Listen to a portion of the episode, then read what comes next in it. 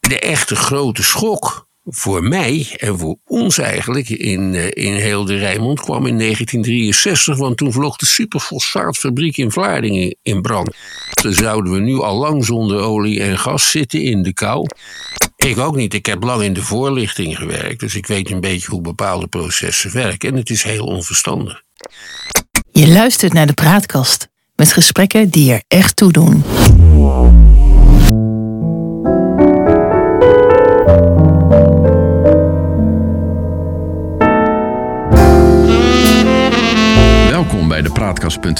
Dit is een aflevering van het Geheugenpaleis. Mijn naam is John Knierim en samen met Han van der Horst, historicus, maken we deze podcast.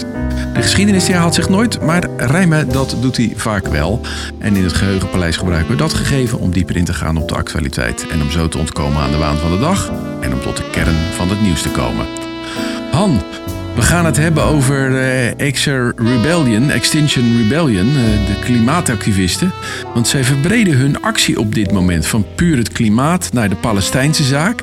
Maar uh, een afdeling van Extinction Rebellion, Solidariteit, die gaat ook samenwerken met Kick-Out Zwarte Piet activisten.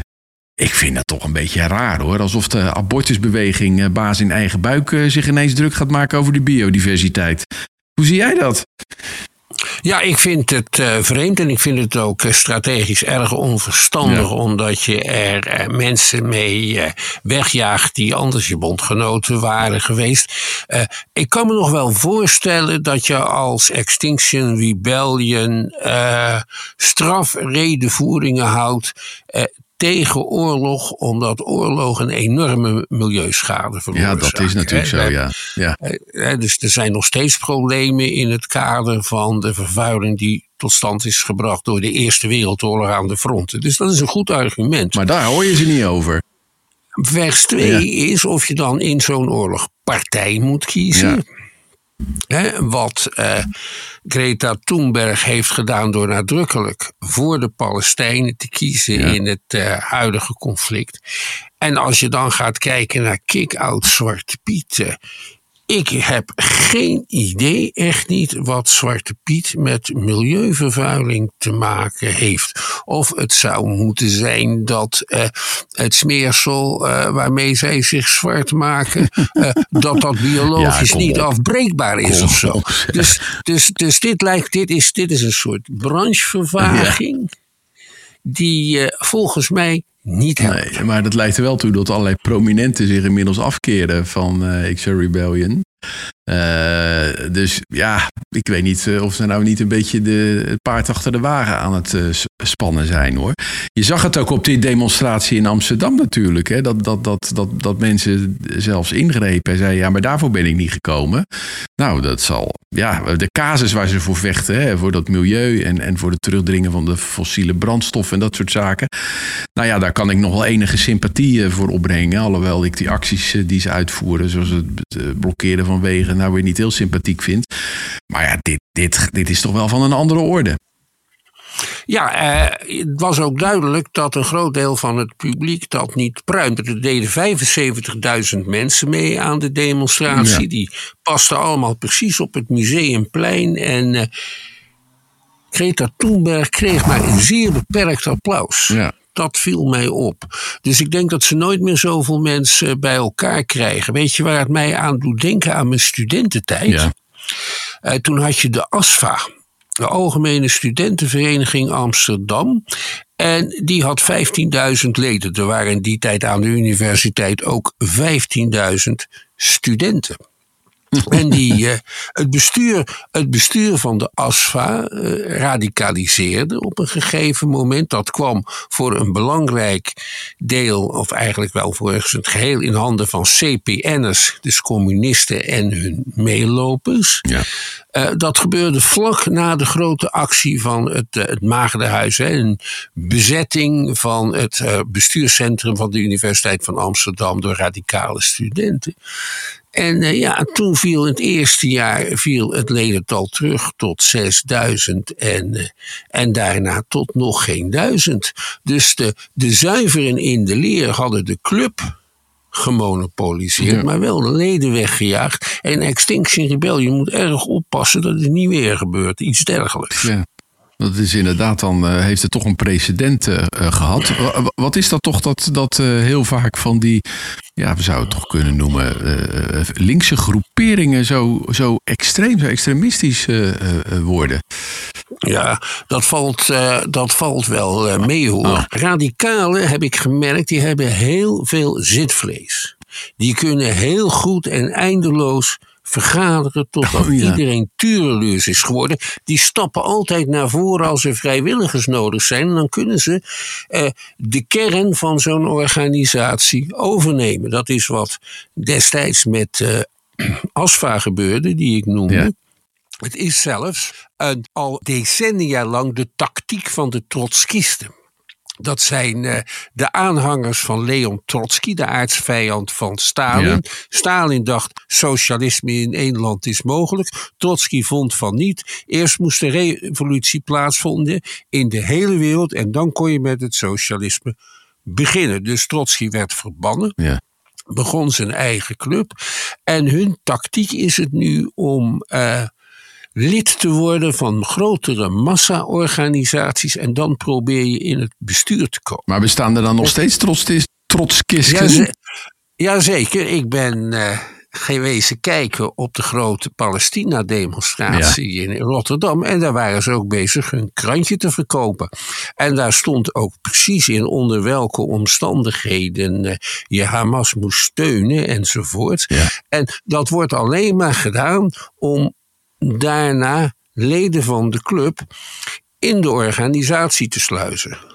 Dus dat is een soort uh, infiltratie dan, uh, zo, uh, ja. zoals de Binnenlandse Veiligheidsdienst dat ook wel deed bij organisaties. Nou, dus, het, is, het is precies hetzelfde. Ja. En de trotskistische internationale beweging die is verdeeld hè, in verschillende groeperingen ja, die elkaar bestrijden. En natuurlijk ook heel klein. Het is op zich, als je, als je, als, je niet sterk is, moet slim zijn. Ja, want een van die, die, die dames die sprak op die bijeenkomst in, in Amsterdam, de Palestijnse Sarah Rajdan, en die heeft uh, meermaal uh, de leuze From the River to the Sea, uh, Palestine, Palestine will be free. maar dat is ook een, een rabiate holocaust ontkennen. Dus daar kan je het nou, ook wel afvragen of zij misschien niet een soort andere agenda heeft. Nou, een holocaust-ontkenner is ze niet. Oh. Wat ze wel heeft gedaan is wat er nu in Gaza gebeurt met de holocaust op één lijn eh, stellen. Oh ja. A, dat slaat helemaal nergens op. En B, als je dat doet, zoek je de confrontatie, om het maar zachtjes te zeggen. Ja, maar dat is. Dat heeft ze ook gedaan. Ja. Uh, de organisatie van de demonstratie, die heeft haar microfoon op een gegeven moment uitgezet. En daarna kreeg ze van Greta Thunberg haar microfoon, zodat ze door kon gaan. Dus de organisatie had wel degelijk in de gaten dat, dat gaat niet goed. Ja. Nee, want ze was, ze was besteld om een uh, toespraak te houden over de vrede. Ja. En daar ging het niet over. Maar goed, het lijkt wel een beetje een, een infiltrerende actie die ze dan uh, heeft uh, gedaan. En dat, je beschrijft een beetje wat de trotskisten dan ook uh, ja, proberen. Hoewel ja. ik niet, niet denk dat deze mevrouw die een PhD-thesis voorbereidt aan de Universiteit ja. van Amsterdam een trotskiste nee, is. Nee. Het is ook zo dat Rusland een aantal protestgroepen in Nederland sponsort. Mensen die bijvoorbeeld protesteren tegen de oorlog in Oekraïne. Uh, dus het is ook niet uitgesloten dat er een soort vreemde mogendheid achter dit soort bewegingen zit. Ja, dan moet je daar niet al te paranoïde over zijn. Maar het is natuurlijk wel zo dat Rusland, hè, onder leiding van een oud spion, eh, steeds meer uh, zijn oude specialiteiten ja. gaat beoefenen.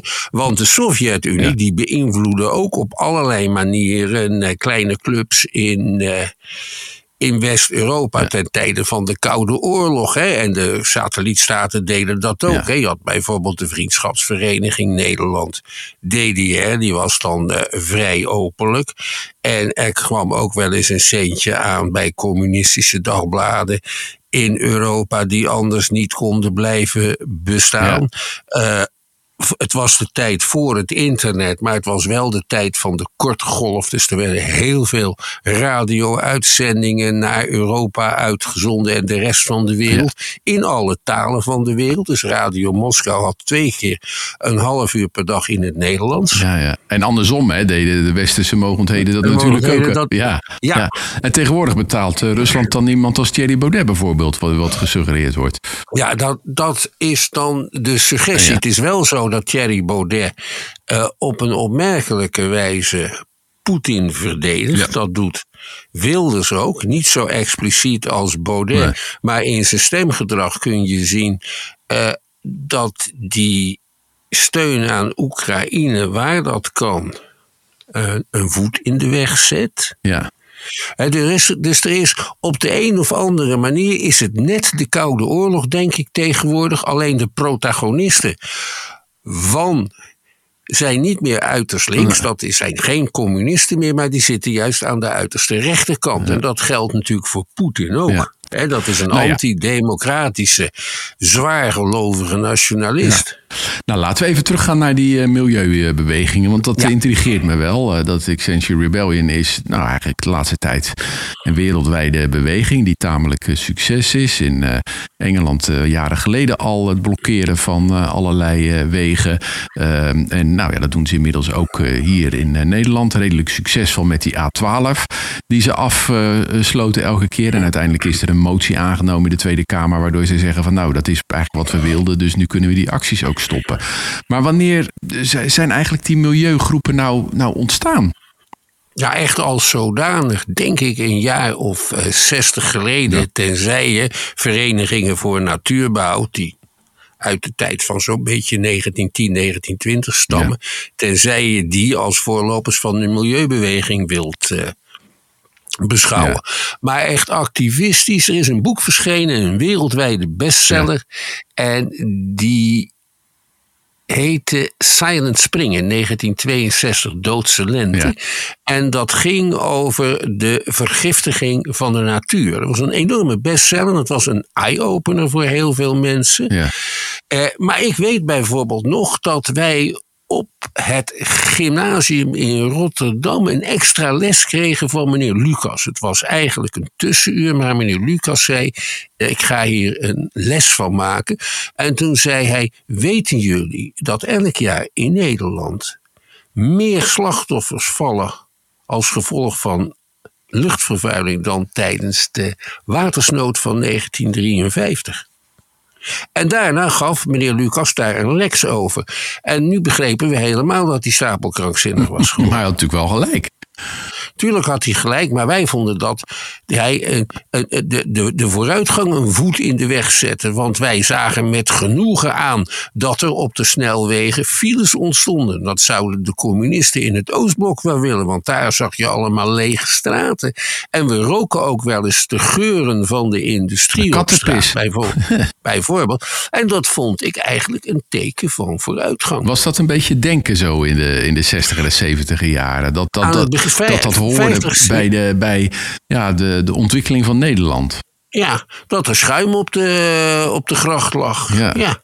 Dat was vooruitgang. Uh, jaren 50, jaren 60 heb ik het over. Ja. Mensen gingen ook toen ze een eerste autootje hadden aan bermtoerisme ja, doen. In de dus in de, uitlaat, ja. in, in, de uitlaatgassen zitten picknick. Ja. Ja. Maar, goed, maar, goed, wij hebben toch bijvoorbeeld in, in, in Londen, dat zit ook in de, in, in de Crown, is dat goed te zien in een van de afleveringen van The Crown. Dat, en volgens mij ook in een, eh, in een, in een, in een film waar Churchill naar voren kwam. Maar dan heb je toch in de 50 jaren van die hele grote smokperiodes gehad, die duizenden doden heeft gekost. Die had, je, die had je daar al sinds de 19e eeuw. Dat is mist. Als het mistte, dan raakte dat vermengd met roet uit uh, de vele schoorstenen en, en allerlei andere. En dat heette de smok. En dat was een onderdeel van het Londense leven. In 1952 kwam er een hele zware. En toen is men zich in Nederland achter de oren gaan krabben. Van dit gaat niet goed zo. Van dit gaat maar. Maar een echte, de, de, de echte grote schok. Ja. Voor mij en voor ons eigenlijk in, eh, in heel de Rijnmond kwam in 1963, want toen vloog de superfosfaatfabriek in Vlaardingen in brand. En daar kwam een enorme giftige gasvolk uit. Als die over Schiedam en Rotterdam en Vlaardingen was gewaaid, waren er tienduizenden doden gevallen. De regering was zich daarvan bewust. Die kwam in spoedzitting bijeen om noodmaatregelen te nemen. En de wind stond gelukkig zo dat die gifwolk door het Westland woei, precies tussen alle dorpen door. Dus er zijn alleen maar koeien en varkens gestorven. Dat was dan wel door het oog van de naald. Maar was dat een, een moment dat Nederland wakker werd? Nou, ik neem mij. Eh, dus wij mochten, moesten ineens eerder naar huis. we kregen de opdracht, is iets aan de hand, nu naar huis. Ze vertelde ook niet wat, dus wij naar huis en daar liep mijn moeder rond met haar schoenen oh, aan. En als mijn moeder thuis met haar schoenen aanliep, was er iets ernstigs aan de hand. Bijvoorbeeld de Cuba-crisis. Dat had ze nog uit de oorlog overgehouden. Bij luchtalarm, schoenen aan, je moest altijd kunnen vluchten. En dat was de superfosfaat. En daarna is er, met vrij kort daarna, een vereniging tegen milieubederf opgericht door mensen die wisten wat de gevaren van zo'n fabriek was. En nog wat later was er een kunstenaar in Vlaardingen, Remy Pop, een heel activistische kunstenaar. En die stichtte het Um, die, die stichten, hoe heet het nou ook? Het Centraal, het Centraal, het Centraal Actiecomité Rijnmond. En dan actie geschreven met A-K-S-I-E in plaats van uh, met C-T-I-E. Dat was de moderne spelling toen. Ja, ja inderdaad. Het Centraal Actiecomité Rijnmond. En die deden onderzoek naar vervuilende fabrieken. En daar kwam heel wat smerigheid boven water. Remy Poppen die is uh, opgehouden met de kunst. Is steeds meer in de politiek terechtgekomen. En uiteindelijk was hij samen met, uh, met Jan Marijnissen het eerste Kamerlid van de SP. Ja. Um, maar die, die zijn wel redelijk succesvol geweest. Want ik, ik ben zelf in Vlaardingen opgegroeid. Dat herinner ik me wel. Dat hij daar een hele goede naam had. En er werden ook muren beschilderd uh, en dat soort zaken. Maar het was ook wel zo daarna succesvol. Dat ze voorkomen hebben dat er, uh, dat er een hoogovenfabriek gebouwd werd uh, in, in Rijnmond. Nou, dan zie je wat er in, in, in de buurt van IJmuiden en Velzen daar allemaal voor smerigheid gebeurt. En wat daar tot op de dag van vandaag aan de hand is. Daar was hij toch wel redelijk succesvol in. Ja, ze hebben heel goed werk gedaan. Ja, maar dat was een uh, beetje zo dus in, in, in de 60 jaar. Had het, het rapport van de Club van Rome uit 1972 er ook nog iets mee te maken? Dat we toch wel zagen dat er een soort grenzen waren aan de groei? Ja, dat rapport dat was heel erg alarmerend en dat verscheen juist op het moment dat uitgeverij Het Spectrum mm -hmm. uh, een feest wilde voorbereiden omdat ze toe waren aan de, aan de, honderdste Aula Pocket. En de Aula Pockets, dat heette, die heette het wetenschappelijke pocketboek. Ja. Aula Pockets, nummer 100. En daar wilden ze natuurlijk iets speciaals voor hebben. En toen hebben ze daarvoor de tekst gekozen van het rapport van de Club van Rome. Die had het voornamelijk over de eindigheid van de grondstoffen in de wereld. Als het rapport klopte, zouden we nu al lang zonder olie en gas zitten in de kou. En uh, getroffen door hongersnoden enzovoorts. En door overbevolking. Dus het, uh, de prognoses die komen, kwamen maar deels uit. Maar in, in, die, in 1972 maakte dat rapport heel veel mensen erg aan het schrikken. En omdat het een jubileumboek was van de aula, werd het ook in Nederland een bestseller. Ja. Hey, en, en ik herinner me ook uit bijvoorbeeld de biografie van eh, Joop den Uyl, een van de voormannen van eh, de P van de A die in de 60 jaren uh, wethouder was uh, in, uh, in Amsterdam. Eigenlijk ja, de industrialisatie van Nederland kwam toen goed op gang. Dat hij ook een van de eerste is geweest die dacht van ja, we, we moeten wel iets gaan doen aan milieuwetgeving. Ja, aanvankelijk was het zijn idee, alle arbeiders moeten een auto hebben. Ja. Maar hij is, mede door dit soort publicaties en ook door een mentaliteitsverandering in die jaren aan het eind van de jaren 60, begin de jaren 70 omgegaan. Het is ook de tijd van Roel van Duin en de provo's. Oh, En Roel van Duin die was in zijn jeugd lid geweest van de NJN, de Nederlandse Jeugdbond voor Natuurstudies. Ja. En dat was een gemengde vereniging van tieners die in de natuur aan studies ging doen. En wat dat voor natuurstudies waren, daar kan je soms een vraagteken bij zetten. Want de NJN was ook, die kwam eigenlijk, een, was een rest uit de anarchistische beweging. En die werd gedragen door idealen van heel vrije opvoeding. Ja de NJN. Daar mocht jij van papa en mama vaak absoluut geen lid van. Oh, Oké. Maar even terug dan naar. naar ja. maar ja, wacht even. Dus daar kwam Roel van Dijn ja. uit voort en nog wel meer activisten. Dus die hadden wel liefde voor de natuur meegekregen. In de brede zin. Respect, ja, in de brede zin. En dan is het een kleine stap om naar, naar de milieuproblematiek. Uh, ja, ja over te over stappen. Te stappen. Hij is uh, na de Provo-beweging heeft uh, Van Duin de stoot gegeven aan nog een beweging, een veel hippie-achtige beweging, de Kabouters. Ja. Die een half jaar lang heel veel succes hadden. Uh, en die richten een alternatieve staat op. Ik heb zelf bijvoorbeeld in Schiedam ook de gemeentebestuur afgezet. En daar uh, het comité van de Schiedamse kabouters voor in de plaats gesteld. um, maar, en, en die waren zeer milieubewust. Even terug nou naar bijvoorbeeld zo'n Centraal Actiecomité uh, uh, Rijnmond. Uh, was dat vanaf het begin af aan al heel nauw gelieerd met die Socialistische Partij, waar Remy Poppen later een voorman van werd? Of, of want, want daar lijkt toch ook een beetje een soort uitbreiding van de doelstelling, hè, die, die verder gaat dan alleen maar strijden tegen milieuverontreiniging. Maar dat ging ook ja, uh, zeg maar tegen het kapitalisme. Het kapitalisme. Expliciet een ja. anticapitalistische koers die ze hadden. Ja, maar Remy Poppens zou nooit zeggen van uh, onze, onze, onze hoofddoelstelling is, het ten onder, uh, is, is de ondergang uh, van het kapitalisme. Ze waren echt met die strijd voor een beter milieu bezig. Ja. En in hun theorie maakte dat dan wel deel uit van de strijd voor een betere wereld. Ja. Um, maar, wanneer Remy Popper precies bij de, bij de SP terecht is gekomen, dat weet nee. ik niet. Die partij zelf is zo'n beetje uit 1972. Uh, toen, is, toen was Jan Marijnus nog lang niet bij de SP betrokken, maar die werd geleid door een pijpfitter Daan Monnier. Ja. Een hele goede pijpfitter, wiens gevleugelde uitspraak was: Ik kom op die plekken niet om pijpen te fitten, maar allereerst om op te ruien. Stalinist, ja.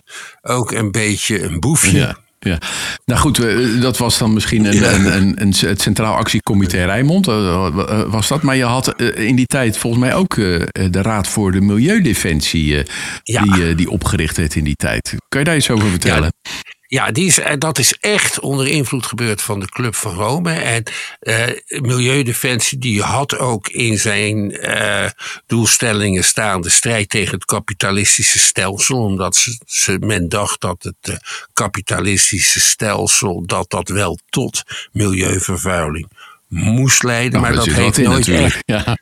Ja, dat zit ook, ja.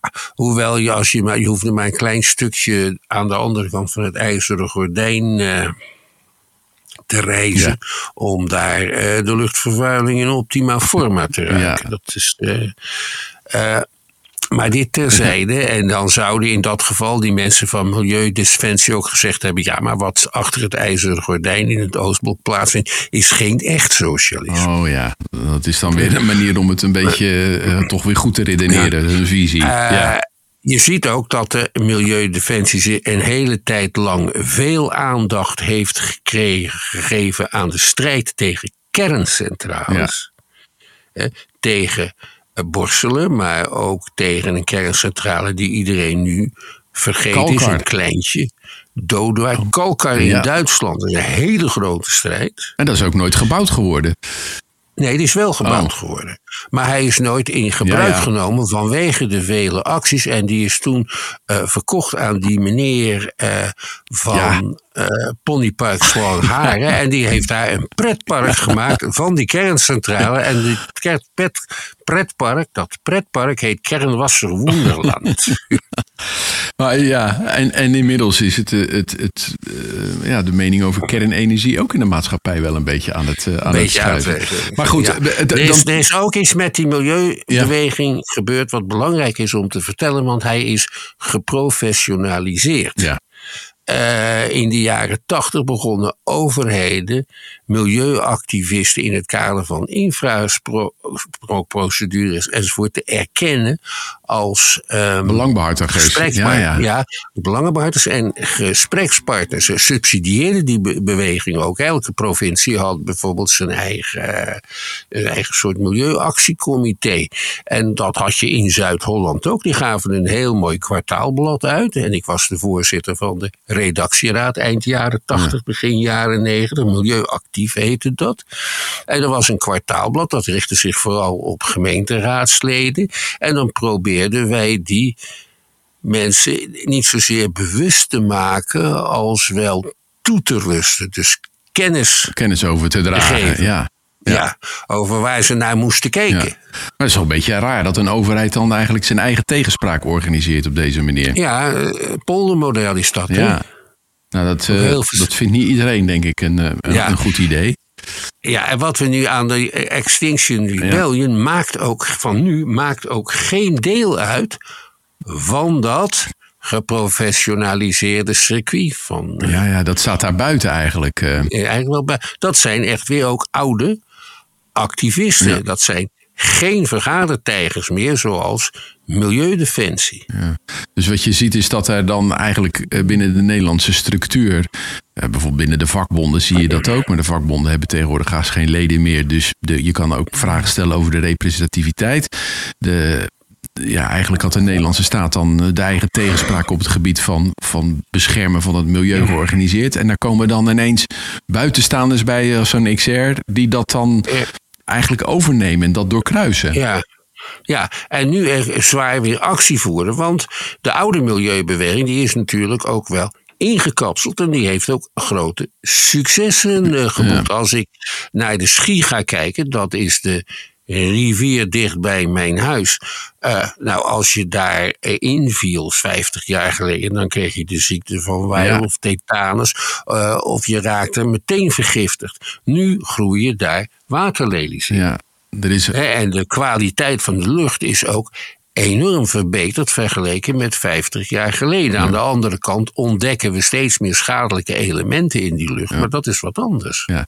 Eigenlijk is dat uh, wat je nu houdt gewoon een pleidooi voor, uh, uh, voor dit soort organisaties om zich bij hun core business te houden.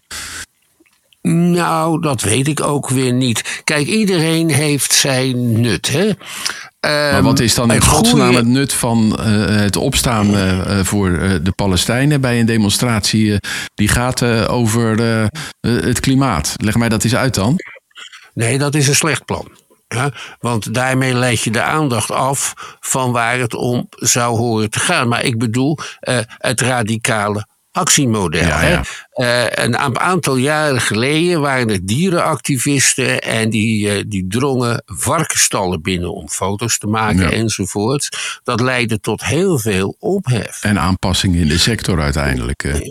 Precies, en er is niemand meer, bijna niemand meer in Nederland die, die uit volle borst kan zeggen van nou die varkenssector, daar kunnen we trots op zijn. Ja, ja, wat je dus eigenlijk zegt, eh, een, een, een bepaald uh, radicalisme is soms nodig om dingen tot stand uh, te brengen. Ja, maar dan, en dat, maar dan, dat, dan, dat druppelt dan ja, de mainstream in. Ja, maar maar, ja, dat kan, maar zo'n zo'n uitbreiding met zo'n kick-out Zwarte Piet of, of, of opstaan voor de Palestijnen.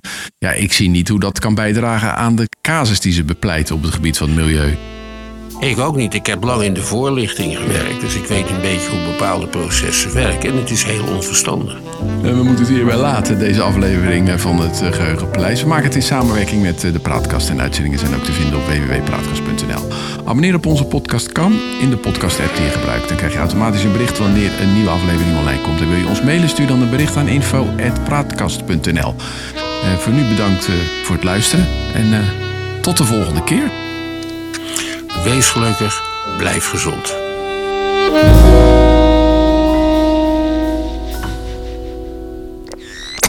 De praatkast